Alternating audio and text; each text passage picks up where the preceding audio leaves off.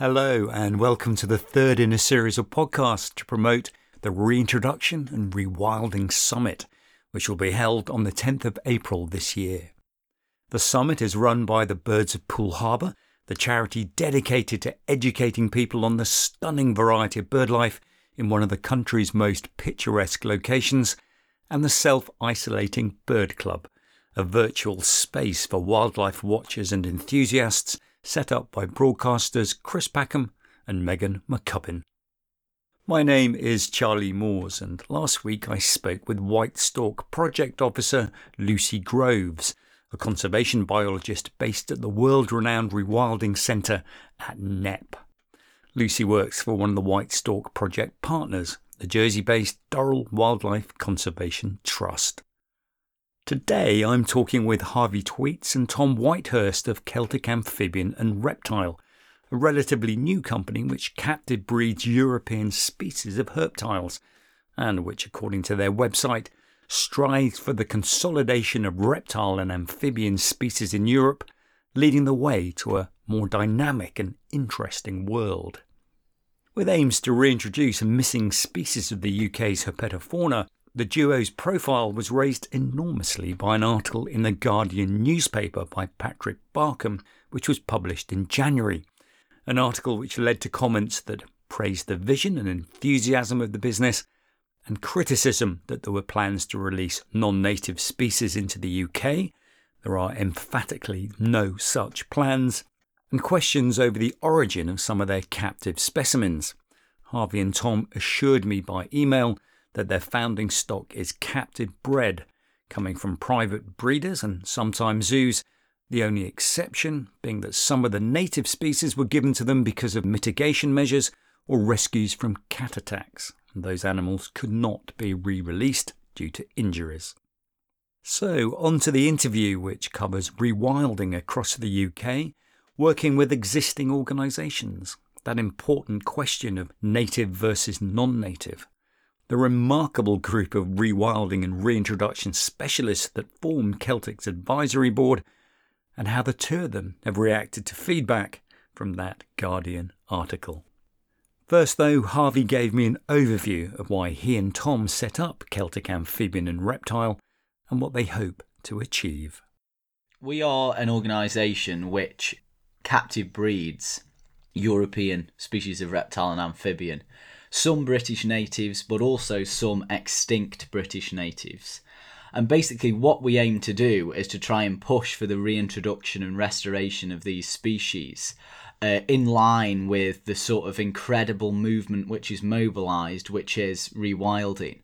It's estimated that maybe a million acres or so will become online, as it were, over the next sort of 30 years because of rewilding projects, mainly self willed re- rewilding projects where it's private landowners who are, you know, rewilding huge areas of land. And although many, you know, the common species of reptile and amphibian do colonize, you know, you only have to look at the Knepp estate and the slow worms now colonizing, grass snakes, common lizards, common frogs. Species like the pool frog, which are very localized, and other species which are totally extinct, like the agile frog, the moor frog, and possibly the tree frog, there's no chance that they'll ever colonize these sort of rewilding projects. And so, what we aim to do is investigate the ability to be able to restore these species back to uh, Britain because each one fills a different ecological niche.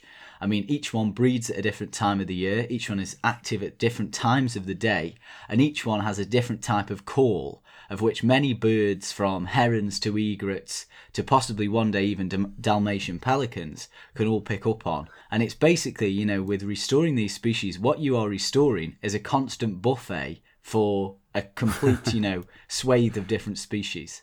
Are you essentially saying that you're breeding up animals as food for other animals higher up the food chain? Yeah, it, that's that's essentially what we're doing, but sounds quite counterproductive, really, because why would we want to breed something that's just going to get eaten? But people got to understand that we are trying to restore the food chain. We aren't trying to preserve these animals and keep them safe. We're trying to restore ecological balance, which it's so important that you provide food it's it's all like I say, it's all a balance really. And and I think species special interest groups have got a lot to answer for. I think in the current ecological climate, and what I mean by that is when we when we're moving forward, you know, we're moving away from the idea of keeping habitat, you know, locked down and traditionally managed as if it were a Victorian garden. And Reserves. Exactly, yeah. You know, small penny packet reserves. And we're moving towards more functionality. The idea that we need ecosystem services, we need flood mitigation, we need extinction prevention, we need carbon sequestration. And the problem with species interest groups is they are amazing at preserving a species, you know, that's just clinging on, but they're not so good at restoring functionality. And what we're advocating is, for instance, to bring, say, the pool frog back to basically the whole of England instead of a few ponds. And the work that people are doing on those few ponds is absolutely revolutionary and it's brilliant. But I think that we need to be bolder in our approach to, you know, restoring species. Because the pool frog, unlike, say, the common frog, it, it's aquatic. It lives sort of mainly in the water and, and is, a di- again, a different food source for a different, you know, amount of, of creatures. I was in Spain actually. I was uh, in southern Spain, and there's a species there called Perez's frog. The, the uh, it's called uh, Pelophylax perezii, and it's a water frog that's just like the pool frog. It fills the same niche, but it's but it's more it's more sort of a southerly species.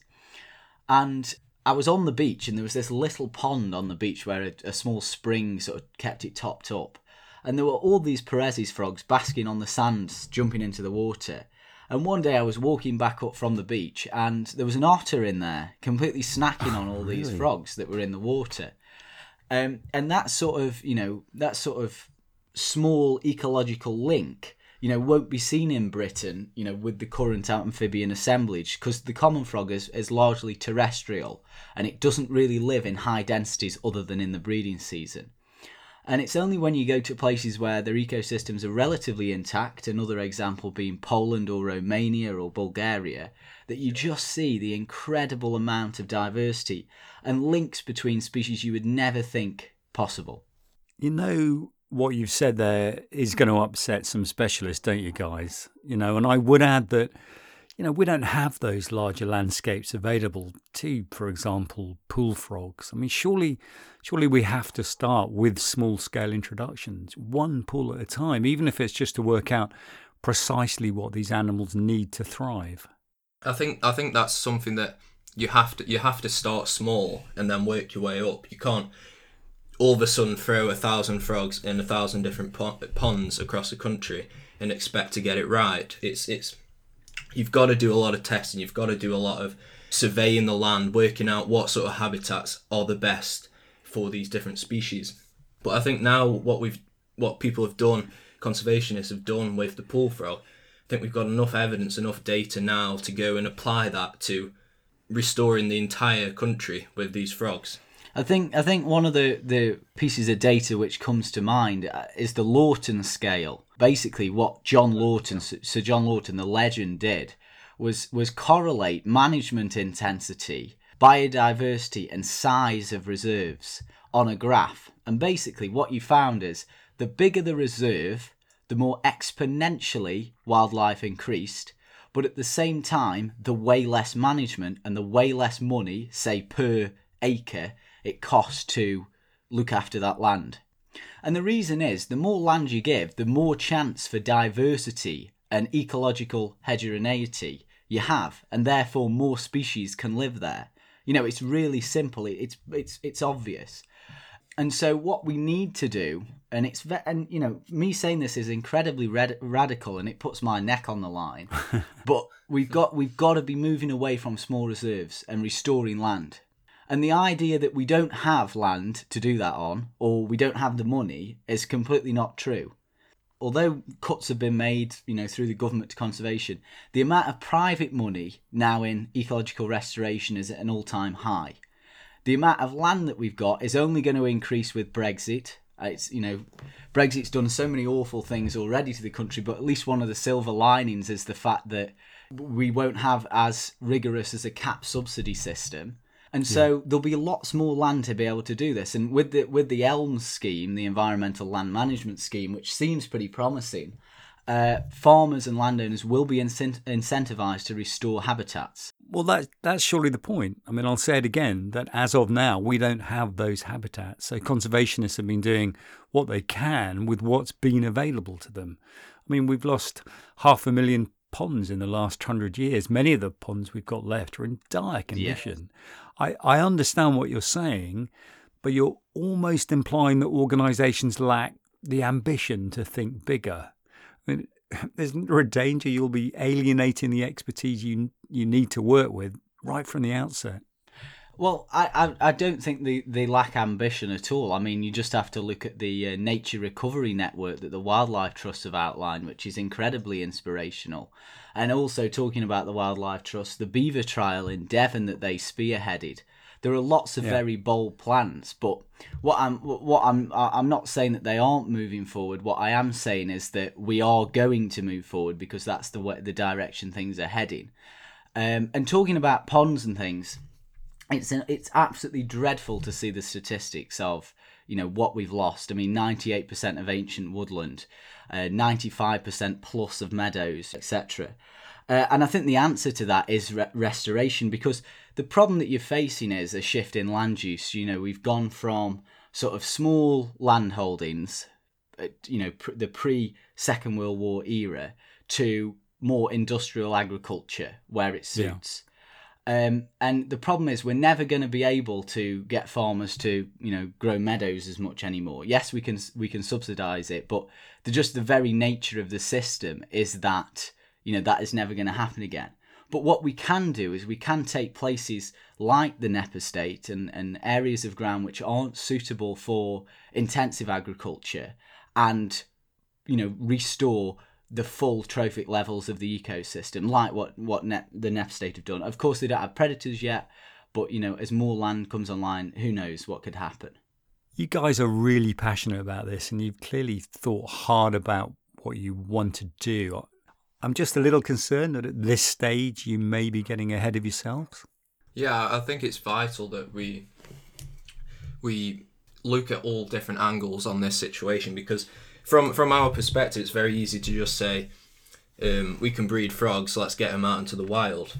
There's there's obviously a lot more to play and a lot more pieces of the puzzle that need to be there in order for this to work. Like you say, we need to ensure that the, the habitats and the landscape is there before we put frogs in or whatever species it may be. Otherwise, it's just not going to work. Yeah, absolutely. I think there's a, a lot of projects going on at the moment that we can collaborate with and that other people across the country can collaborate with and make this a, a- upscale this a little bit more than just a few ponds. Obviously, a thousand ponds isn't isn't realistic at the moment, but like like Harvey's mentioned, the Knepp estate, there's Wild East project, there's loads of different projects going on that we could potentially supply with animals and different species sort of like a tester, like has happened with the pool frogs. They've tested a few ponds. We can test maybe 10 or 20, even more ponds, and see where we can go from there.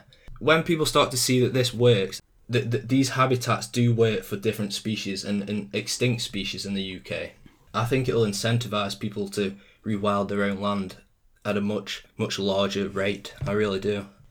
Do you see the arguments about whether certain species were ever here in the UK, so are native or are non native, in other words? Do you see that as a distraction or as a valid and a fair point of debate?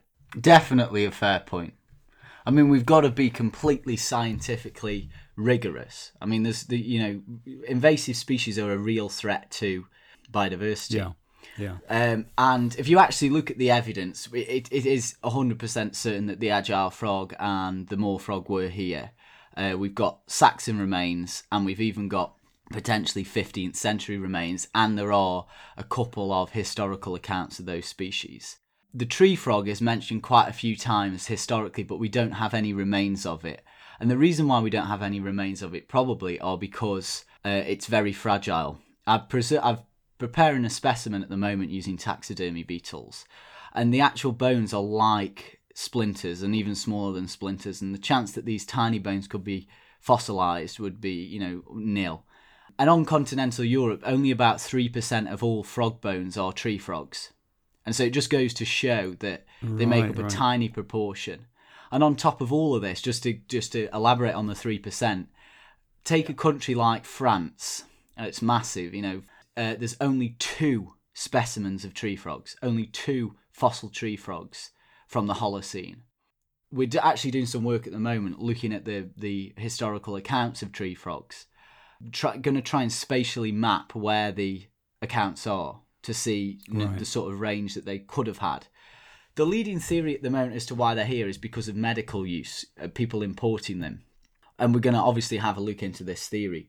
But many naturalists actually exclaim that they were native. Um, for instance, Edward Topsell, who, who, who wrote the history of four-footed beasts and serpents in 1646, I think, something like that, uh, spoke about how um, the tree frog is native of this country, and he used language to that effect. So yeah, there's there's obviously lots of work that needs to be done, but the agile frog and the moor frog are pretty secure that they are that they are native species. Coming back round to, to, to the answer to your question, yeah, we've got to be completely scientifically transparent and completely scientifically vigorous with what we do because we cannot be introducing that something that's not native. But at the same time, we've got to be bold in our approach, and we've got to we've got to you know when there's a consensus, we've then got to act because basically what happened with the pool frog is um, the amazing work that was done, sort of the scientific work that was done, took a while, and in that time, the pool frog unfortunately went extinct, Yeah. which is you know basically you know we kind of studied it to death. Not to discredit any of the amazing people who worked on that project, but uh, but yeah, we've got to be quick. Sure. But to be absolutely clear on this point, if the scientific consensus says that tree frogs are non native, you wouldn't push for their release. Definitely. 100%. Oh, well, that's clear enough. Thank you. Um, you talk about a conservation imperative on your website and that you want to achieve two important goals up close education and a crucial insurance policy. Can you explain up close education and what, what education you think the public needs? I, th- I think the public and of any age group can benefit from understanding the, the different species that not only live possibly in their back garden but also just across the channel in the main continent Europe. I think it's vital that people know that there's snakes in the UK. People don't know that, believe it or not. That there's lizards in the UK. People don't know that. It's crucial for an- anyone to know what is in their own country. How can you stop something from going extinct? How can you stop something from declining in the wild when you don't even know it's there? And this effort to stop species going extinct is definitely not just an effort from scientists. It's got to be a whole host of people helping out. It's got to be the the general public. They've got to have that support because without the the support of the general public, nothing can get done. Yeah, absolutely. The public needs to be on board. On that statement, though, what do you think conservation organisations haven't been doing that they should have been? If you think the public don't know there are lizards and snakes here in the UK, I mean, an awful lot of work has gone on to promote all sorts of biodiversity over the last few years.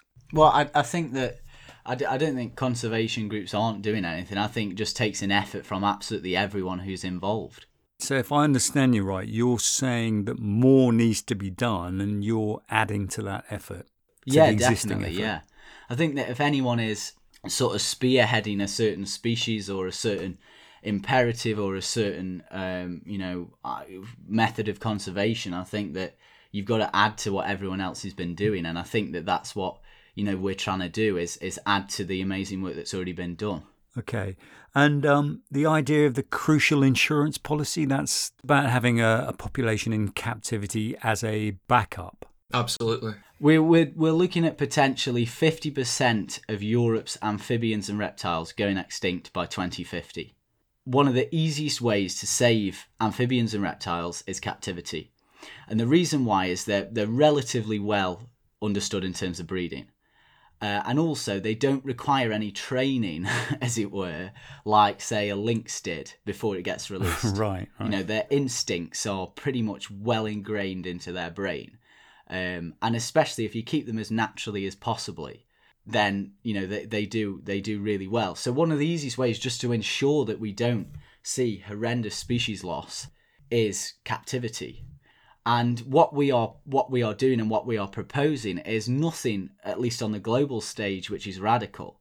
You only have to look at America and many different private organizations and private people and breeders help to conserve, for instance, the spotted turtle, help to conserve the western pond turtle.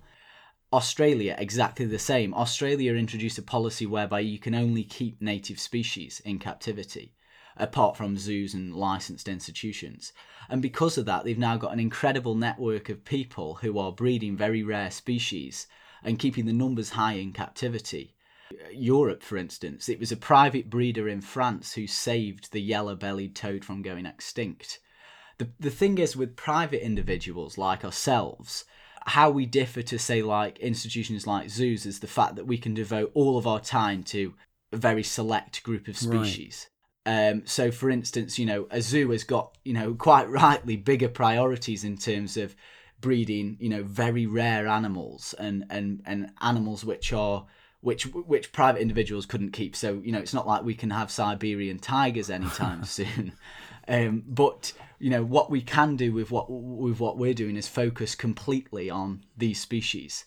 For instance, it, specifically in the reptile world, in the private world of reptiles, most of the world's first breeding successes have been done in private keepers' hands because of the fact that they can devote so much time to, to just a specific group of animals. Yeah. Um, you know, there's all sorts of examples where it's just been done privately, and that's where the first, you know, sort of captive bred animals have come from. I was speaking to a, someone from a zoo the other day, and they were saying, you know, zoo, zoos are almost playing catch up with the work that private individuals are doing. It is still a concept that makes people uncomfortable, though. You can understand that. But, you know, as you say, and whether we like it or not, captive breeding has been going on for decades all around the world with, with plenty of different taxa. I mean, you know, I hate the idea of birds in cages, but it's it's been done and it's helped reintroduce certain species of parrot, for example. Def- definitely, and I think you know I've got friends in South Africa, got friends in Australia, friends in America, and in those other countries, it's not so sort of it's not so taboo, and it's interesting in the UK because I think that we this it's a whole ecological restoration, holistic conservation is a whole new sort of concept that combines captivity, reintroduction, etc. Um, whereas you know you go over to Australia and that's just the norm. You know New Zealand, for instance, saving the tuatara and species you know like that and all of their endemic reptiles. Captivity is just sort of a day to day conservation action that they you know that they take. So I think that in terms of the the UK, I think we are a bit a bit sort of hesitant because it's new, and that's that's completely fine. I'll also add, I think that a lot of people are hesitant about captivity in the UK because of how, in the past, as as a whole nation, how our uh, captive care has been lacking. It's yeah. not been it's not been great. That was the point I was going to move on to next. Yeah. And and what we're doing, we're breeding in captivity, but we're not sacrificing their welfare. We're not sacrificing their health. We are putting that first before breeding numbers. We we could probably double how much we breed this year if we threw all the welfare out the yeah, window. Yeah. And that that is something that's so important to us. If we're gonna work with these conservation projects, we've got to have a clean conscience and we we've got to know we're doing the best we can for these animals because that's ultimately what it's all about. It's not about money, it's about the animals. Yeah.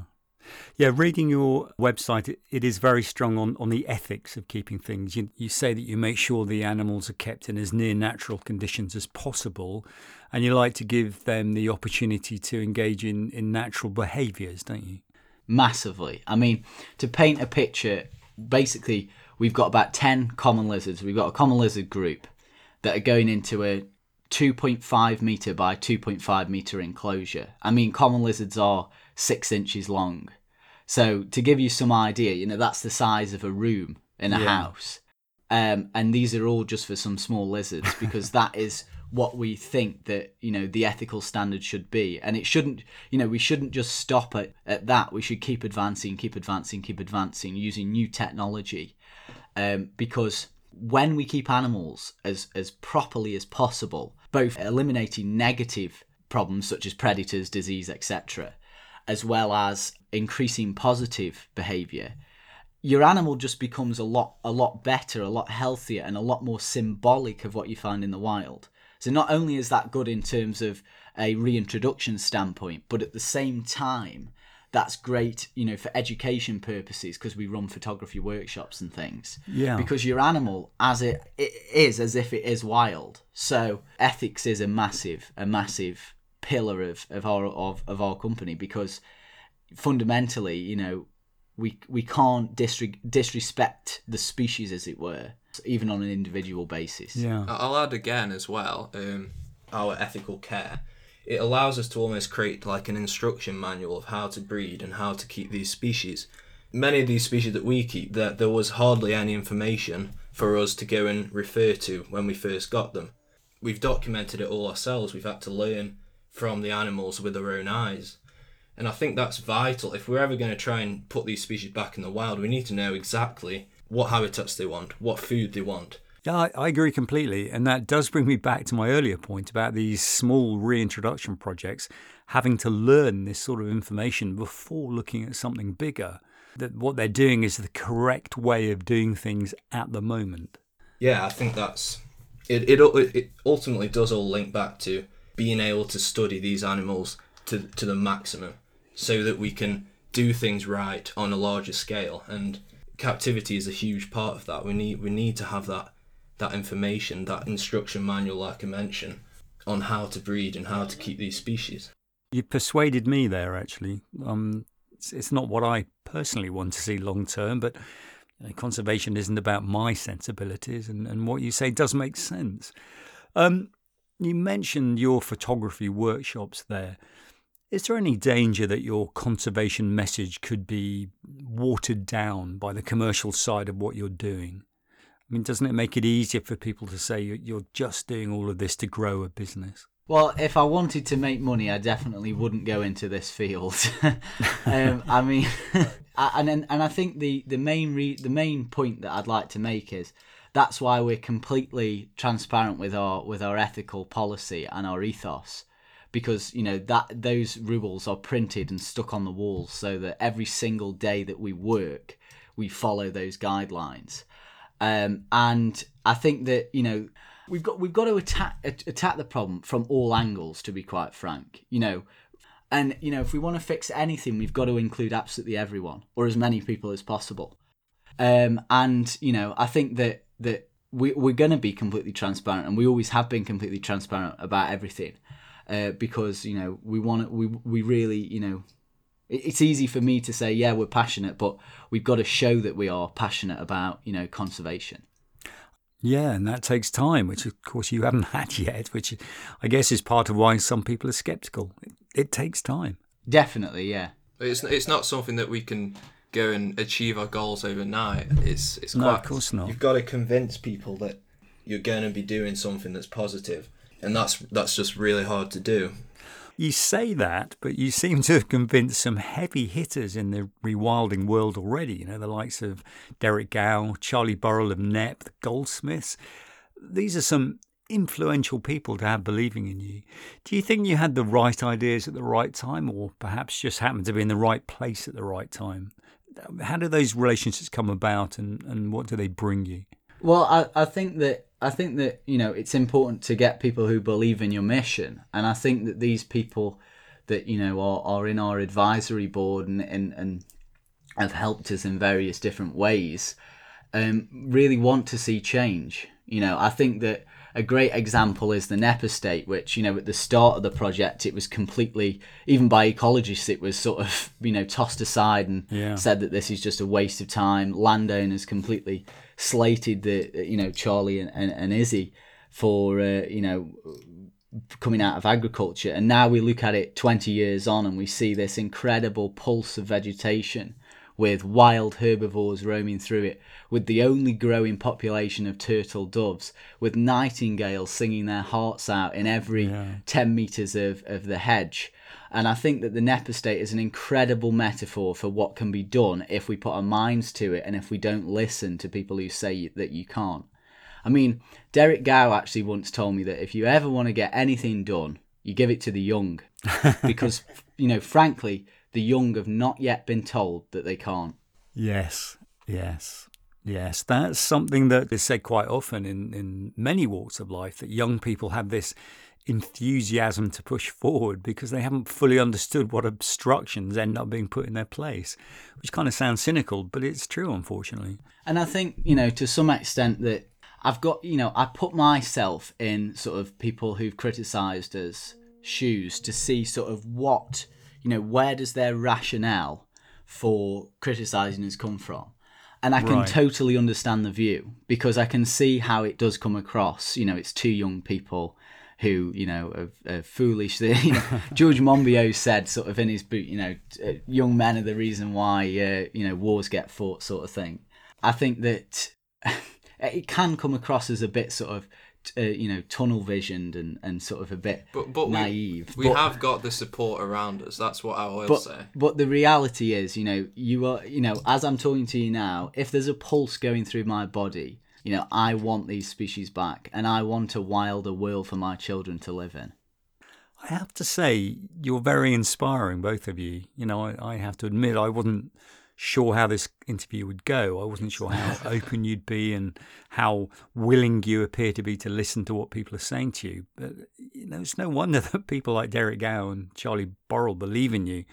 Um, tell me, what sort of impact did uh, Patrick Barkham's article in The Guardian last month have on you? I mean, it certainly must have raised your profile through the roof, and that's not always easy to handle. Yeah, I mean, um, the Guardian article was absolutely brilliant, and I, I, I did really love it. Some people didn't share that view. I think that that's pretty obvious. but I, I think there were fundamental flaws with the article. Like there were just some fundamental, just uh, completely untrue statements. Like there was one statement where it said we wish to see Aesculapian snakes reintroduced, which is not true.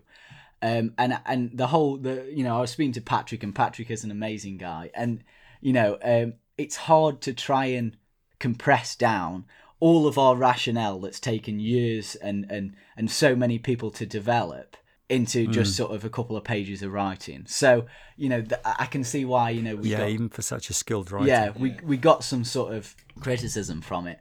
But nine, I, I did a quick quick bit of maths, and ninety nine percent of of the response that we got from the article was overwhelmingly positive. You know, Yeah, I was going to say that one of the comments below that article, uh, someone had written that sometimes you find a story that restores your faith in human nature. Uh, I thought that must be a wonderful thing to be told, you know, especially at your age, Yeah. that what you're doing is is having that sort of impact on someone. yeah, I, I yeah, definitely. And we actually had one lovely worded email where someone said that you know I'd come through the coronavirus pandemic, I'd lost my job. Um, and they would they had something to do with ecology. I can't quite remember. And they basically said, "I read your article, and um, it sort of almost cured my depression," which was incredible to hear. Um, Wow. And I think that you know, I think it's because people just love change, and people just want to see change happen. And I know it's not easy, and I know it's naive to assume that you know two 17 year olds can can have change. But to be quite frank, you know, I'm I'm on this earth. I, I'm born because I actually want to do something, and I will die trying. You know, if that's what it takes. And you know, with every bit of might and sort of inspiration in my body, I will throw at this problem. Not just amphibians and reptiles, but sort of the whole ecological problem, you know, itself.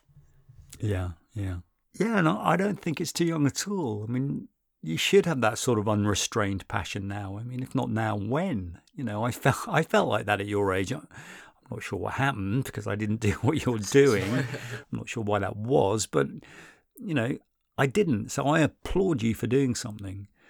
And you know, if you're taking advice, and as I said just a few minutes ago, you do appear open to that.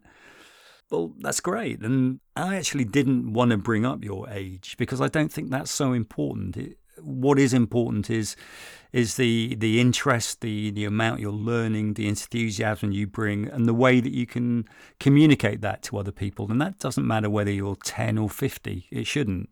But you can't avoid the elephant in the room that you are young and still have a great deal to learn, and you are going to have your critics. Definitely. Um, I think that I think the younger generation have really sort of wisened up to the fact that the scale of the problem and the amount of sort of um, nonsense that surrounds the solutions to the problem. Um, I was I was actually on an interview with Bella Lack a few days ago, who's this incredibly inspiring uh, young person, and I was talking to her, and I, I think kind of our thoughts on the whole issue really did line up really well. And I just think that we've kind of we kind of like to feel like we know what we're doing, and we kind of like to feel like we've got a grasp on the situation but the actual solution because it just turns out to be a mess. And you know it's all about organizing our attack. I said to bella in that interview i said we are in a war. You know when you actually think about sort of the severity we're dealing with and the time scale 12 years to save the world you know this Yeah. this is a war. Yeah. and currently you know at least this is the way i feel. Maybe you you disagree but currently i feel like the the sort of effort to combat has been pretty bad Yeah, it's been fractured. It's it's not been completely coherent. People have been working in silos, and I, I definitely needed a rethink. And I think that's what's exciting me so much about rewilding. These these small isolated nature reserves were necessary at the time, but they were never going to be the solution.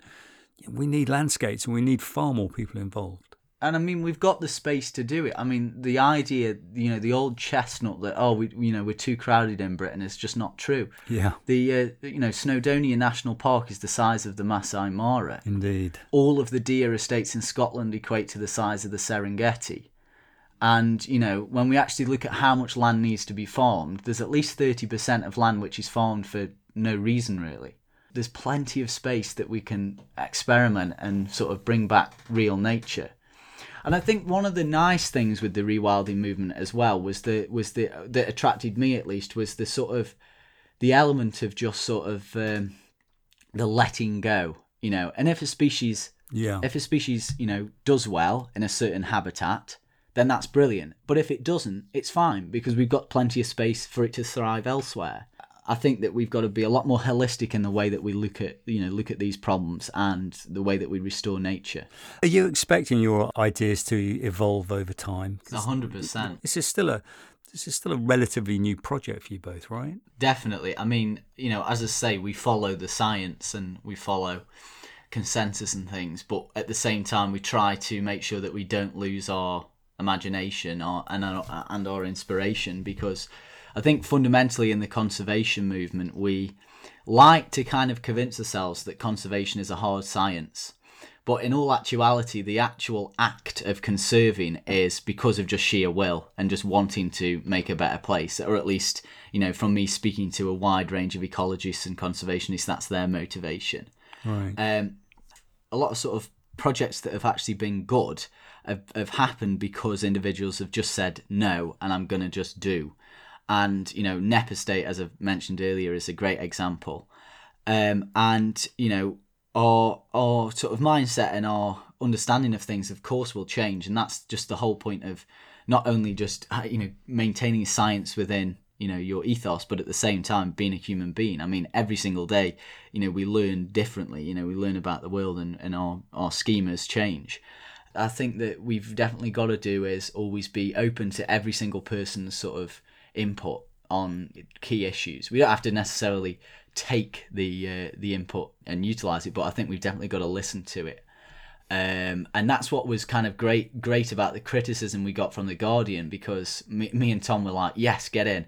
People are highlighting sort of flaws in in the you know well potential flaws in in our design, and we were able to then plug the holes. So, for instance, biosecurity. We had a biosecurity protocol, but now we've actually consulted even more experts. The first one we did, we used a couple of people to to draw up, and and because you know people were worried about biosecurity, to double down on that, we then got our methods reviewed, and we got even more people to overlook it, uh, and that's ongoing as we talk. Um, and um, and yeah, and and it's just helped us really sort of um, sort of change um, key aspects of, of, of what we do. And the thing is, that's where the advisory board also comes in, and we're, always open to having new people on there because we don't know much in terms of you know life experience, and the reality is, you know, there are a lot more people who are, who've got you know a bigger understanding of, of, of key issues. So you know, the more people we get on board, the better Yeah. because the more sort of varied you know input we can get. We obviously you know don't want you know don't want to be too open minded that our brains fall out, but at the same time, uh, yeah, we've got to take input from everywhere, and we should expect that our sort of rationale will always change, and that is completely Yeah. fine. I love the way you say you're going to add people to your advisory board when you've got some of the leading rewilders on there already, and it's just for you. It's completely natural. Yeah, we'll just get some more people on it. Well, um, that's fantastic confidence, and why shouldn't you have that confidence? That's really great. As a final thought, and this is kind of aimed at the, the both of you, my generation has not done a good job of looking after the planet. Is there enough people like you out there to make the difference? I, I, yeah, I think so, hundred percent. Yeah, I think a lot of people don't know that they can even make a difference. That's that's something that we've we've noticed as you know, seventeen year olds or whatever. We're young. We we've got people in our school who want to help out, who didn't even know that they could help out before. So so we've obviously we've told them what they can do and how to help. A lot of it is based around social media at this stage, especially for our people our Yeah. age. Simply just sharing a message, sharing the, the problems, highlighting the issues is vital for change. Hmm. Anything, any change that happens in the modern day is going to be powered and sourced through social media. If you like it or not, it's that's that's a key aspect of it. And young people have a very good understanding of how to do Yeah. that. Uh, I think also, I think that you know, I was we were in an ITV interview and they asked me what my favourite species was, and my reply was people because you know I think that people are absolutely incredible, and I think when we put our minds to it and when we actually sort of grow up and push aside our egos and decide we'll actually get something done if we collaborate, uh, we can make incredible things happen. You guys give very good quotes. You know, you I presume you're not media trained, but you give very good quotes. And That's quite a skill. Thank you. I, and you know, I just think that people, you know, we've got the potential to just do so much good if we decide to work together.